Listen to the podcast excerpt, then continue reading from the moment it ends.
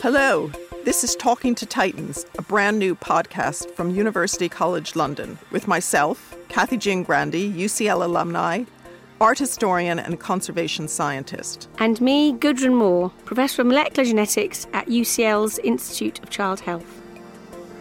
In celebration of International Women's Day on Sunday, the 8th of March, we're chatting to seven women who are at the top of their academic game.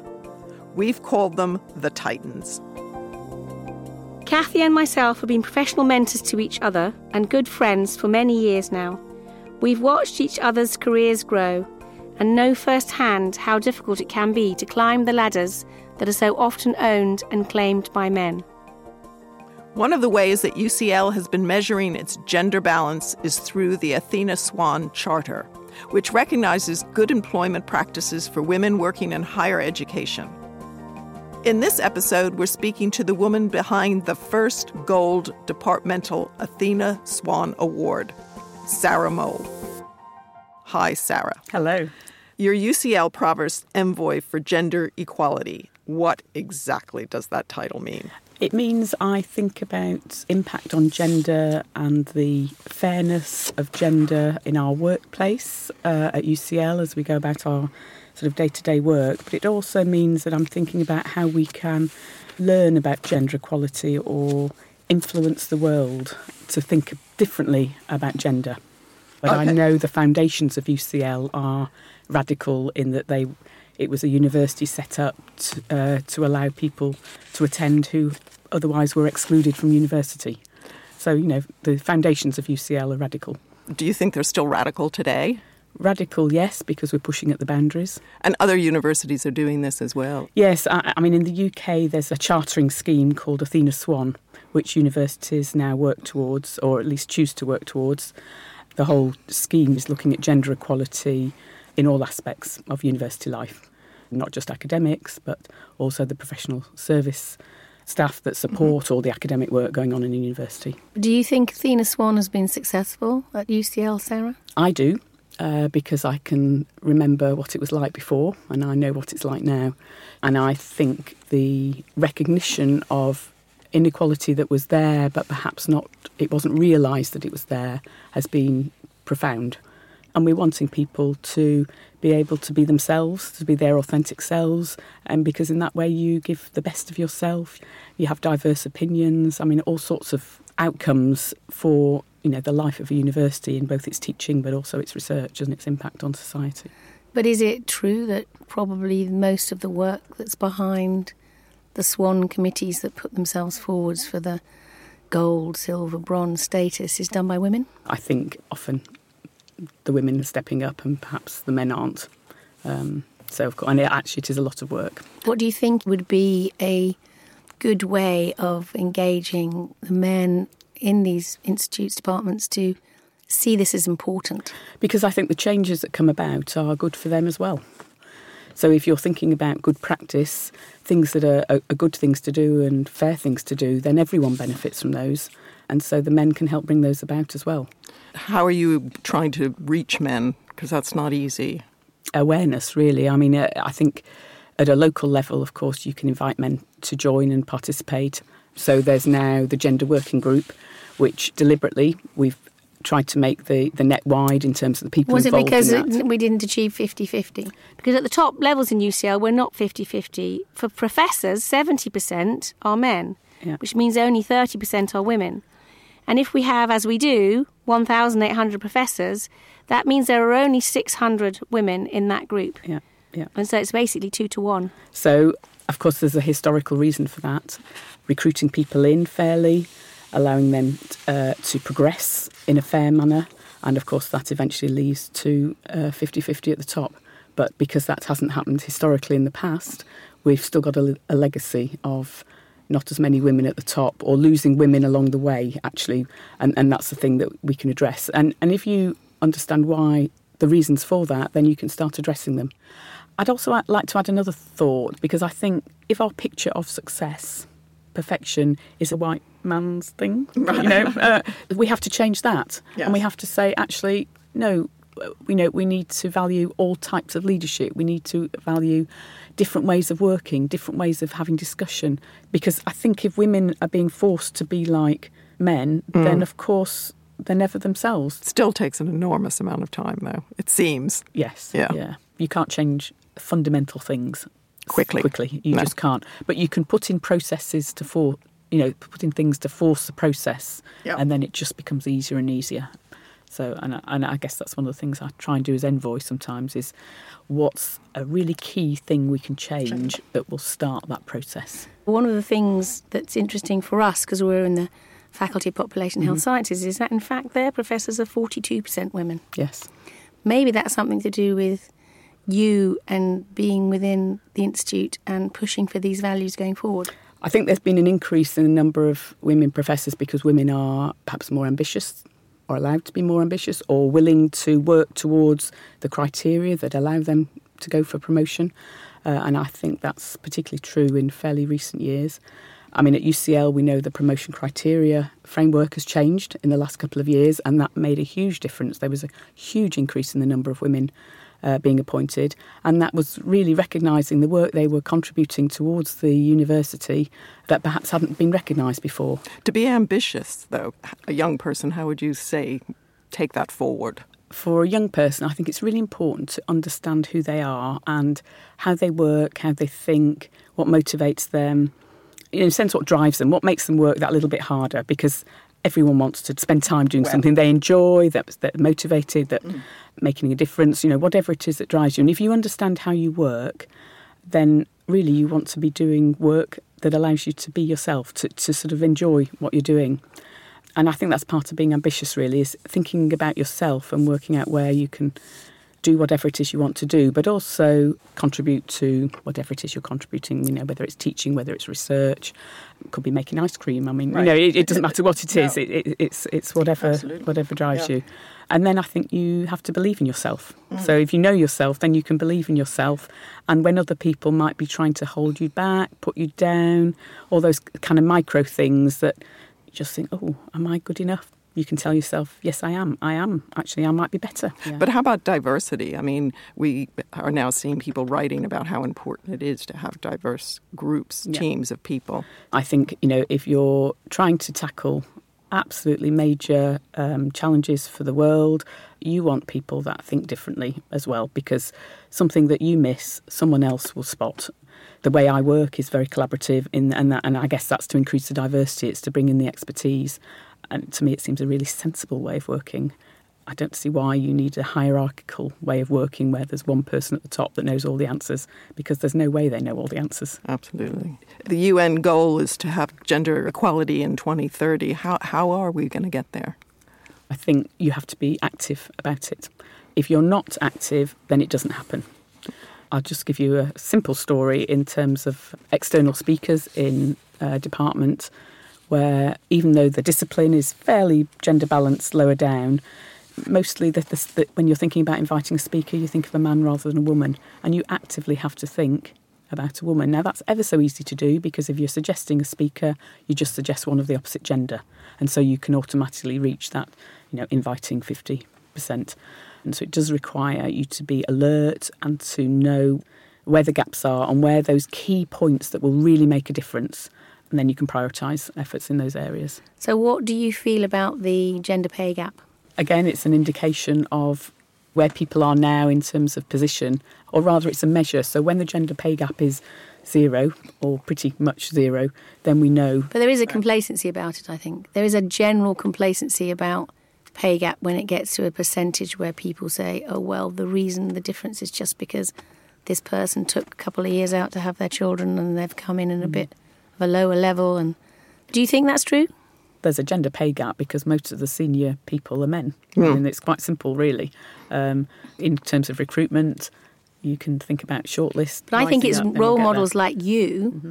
doing the job you're doing indirectly influences how mm. people look at things going forward. So, I mean, you know, pay is hidden when you get higher up. So yep. maybe if the pay was rather more transparent, transparent. Mm. then in those roles where pay is being negotiated, you know exactly what the men are being paid as well mm. as the women, and I think that's still hidden. I mean, not just at UCL, but many places. I agree. But it also reflects on the injustice of the people who are applying those grades. If you can negotiate a grade up, it means what they offered you in the first place wasn't a, a fair offer. Yeah. So you really shouldn't have to negotiate. It should be a fair offer. Gudrun, have you ever had to do that? Yes. Yeah. It was a situation where, you know, the grade had fairly large large width to the band and I was offered the lowest. And I said, Well, I got paid more at a previous employment. Could I have a, some more, please? A bit like Oliver Twist. And, I, and, I, and I've done the same. And Yeah. they said the same. they talked about it for a while, and then they came back and made me a better offer mm-hmm. because it had taken so long to get to that point. I accepted it Yeah. Mm. because I didn't really want to waste any more time negotiating. I th- think it was fair, but then you know you hear other people what they get paid, and you go, hmm. "Oh, maybe I accepted something a bit lower." Well, they say if you know you want to climb the ladder pay wise, at least you do have to move around a lot, and you know that's a difficult thing when you're in a really good institution. You you don't actually want to leave; you want to stay there. That's very interesting because that comes back to the issue of moving to get better salary, and your children are in school. There's an awful lot of people at UCL where the partners live in different places. That's partly the mm. challenge of getting work, but also some of it must be to do with family stability, and especially for that long period when your ch- when children are in school, and you don't want to disrupt them. But for young people, young woman, it's not easy to come up to her boss and say, you know, what would you suggest they do? How would they tackle that? it, it is about knowing who you are and, in a sense, your worth. So I would say you should look a- around at your peers and see, in a sense, compare yourself, but at least look and see what, what where where you're good, uh, where you're better. Make a case. Yeah, make a case. Self promotion, isn't it? Really. It's, Yeah. yeah. and it's a hard I don't thing think to do. I don't think anyone's very good at it, but I think probably women are worse than men Mm. at self promotion. I see you were born into a family of sisters and you also went to a girls' school. Do you think that gave you uh, extra ammunition? Absolutely. Of course, I didn't know at the time, but I look back and I think I just grew up being me. I went to a girls' school too, and I, I found it very nurturing. Yeah. I mean, they, everybody was in. It was like a big team. We were all helping each other. Yeah. I do think it's known that girls in girls' schools do better than girls in mixed schools. Yeah. And you know, we even find that now with, with adults. Yes. So Yeah. we again know that there's been studies done that if you sort of have a, a speaker and you ask questions at the end, if the first question is by man, more men ask questions. If the first question is by a woman, more women. Or, you know, it becomes more equal. You're Yes. now the person that people say, "Oh, I'm going to go and talk to Sarah about Yeah. this because Yeah. she's in charge of this." Yeah. I have actually heard some real horror, Horror stories. stories. What do you tell them to do? So it, obviously it depends on the story. Story, Sometimes it's the person that, in a sense, they have to be the person that makes a stand or, or say something. In other times, I can actually bring the awareness to to somewhere else who who will make it right. Um, and I certainly remember doing that a few years ago for um, some academic teaching where there was absolutely awful things being said in a class of men to young female students who were quite horrified, really, mm-hmm. but sort of thought, oh, this is just how it is.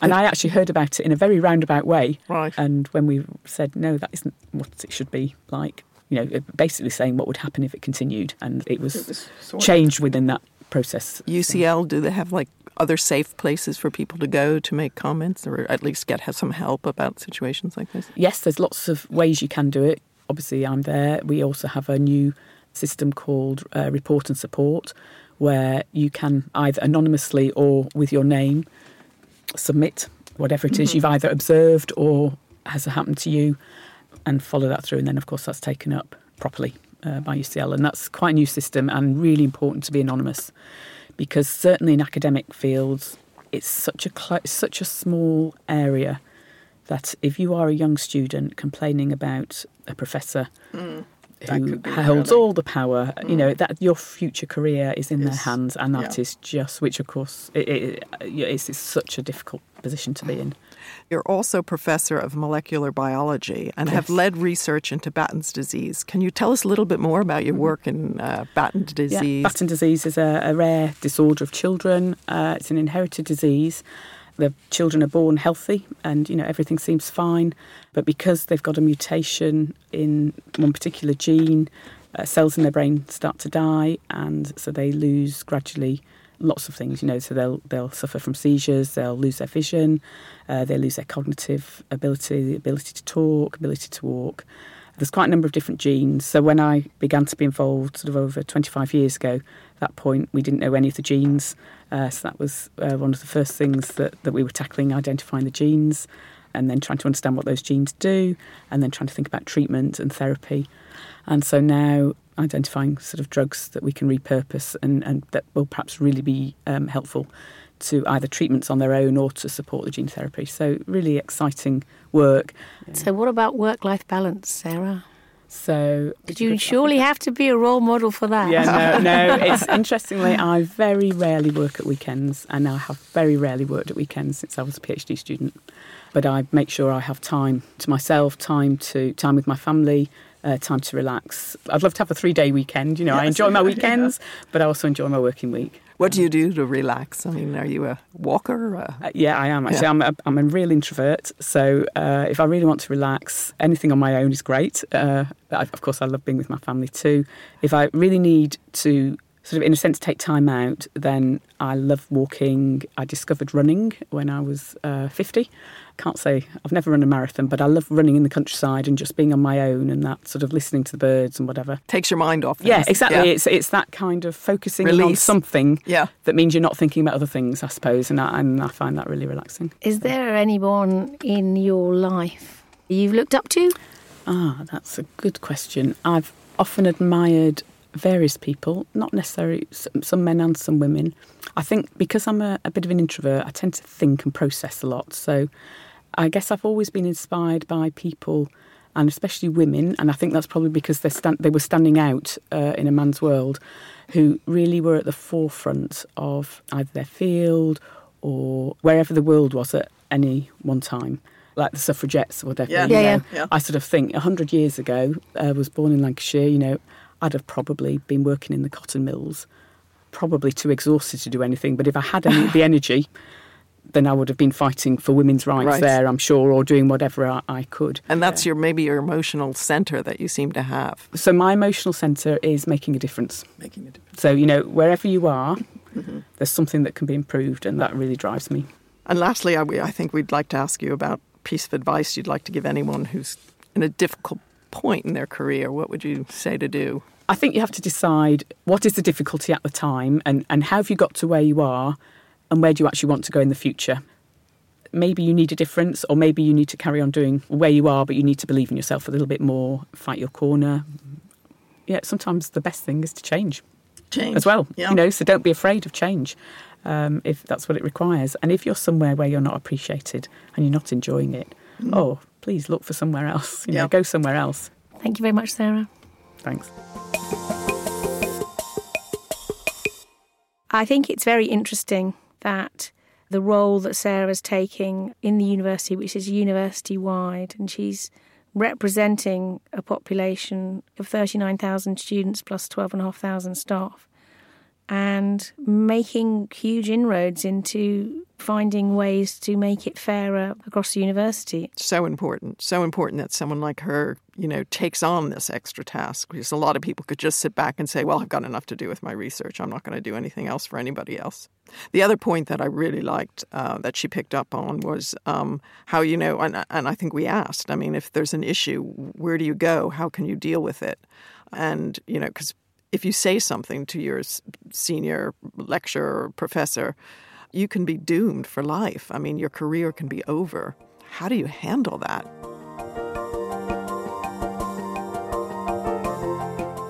Thank you very much indeed for joining us in this episode of Talking to Titans.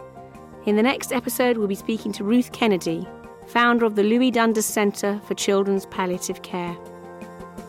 For more information, please go to www.ucl.ac.uk forward slash UCL minds forward slash titans. If you like this episode, leave us a review in your podcast app, share it with your friends, and tweet at UCL with the hashtag Talking to Titans. The series was a Whistledown production. UCL Minds brings together the knowledge, insights, and ideas of our community through a wide range of events and activities that are open to everyone.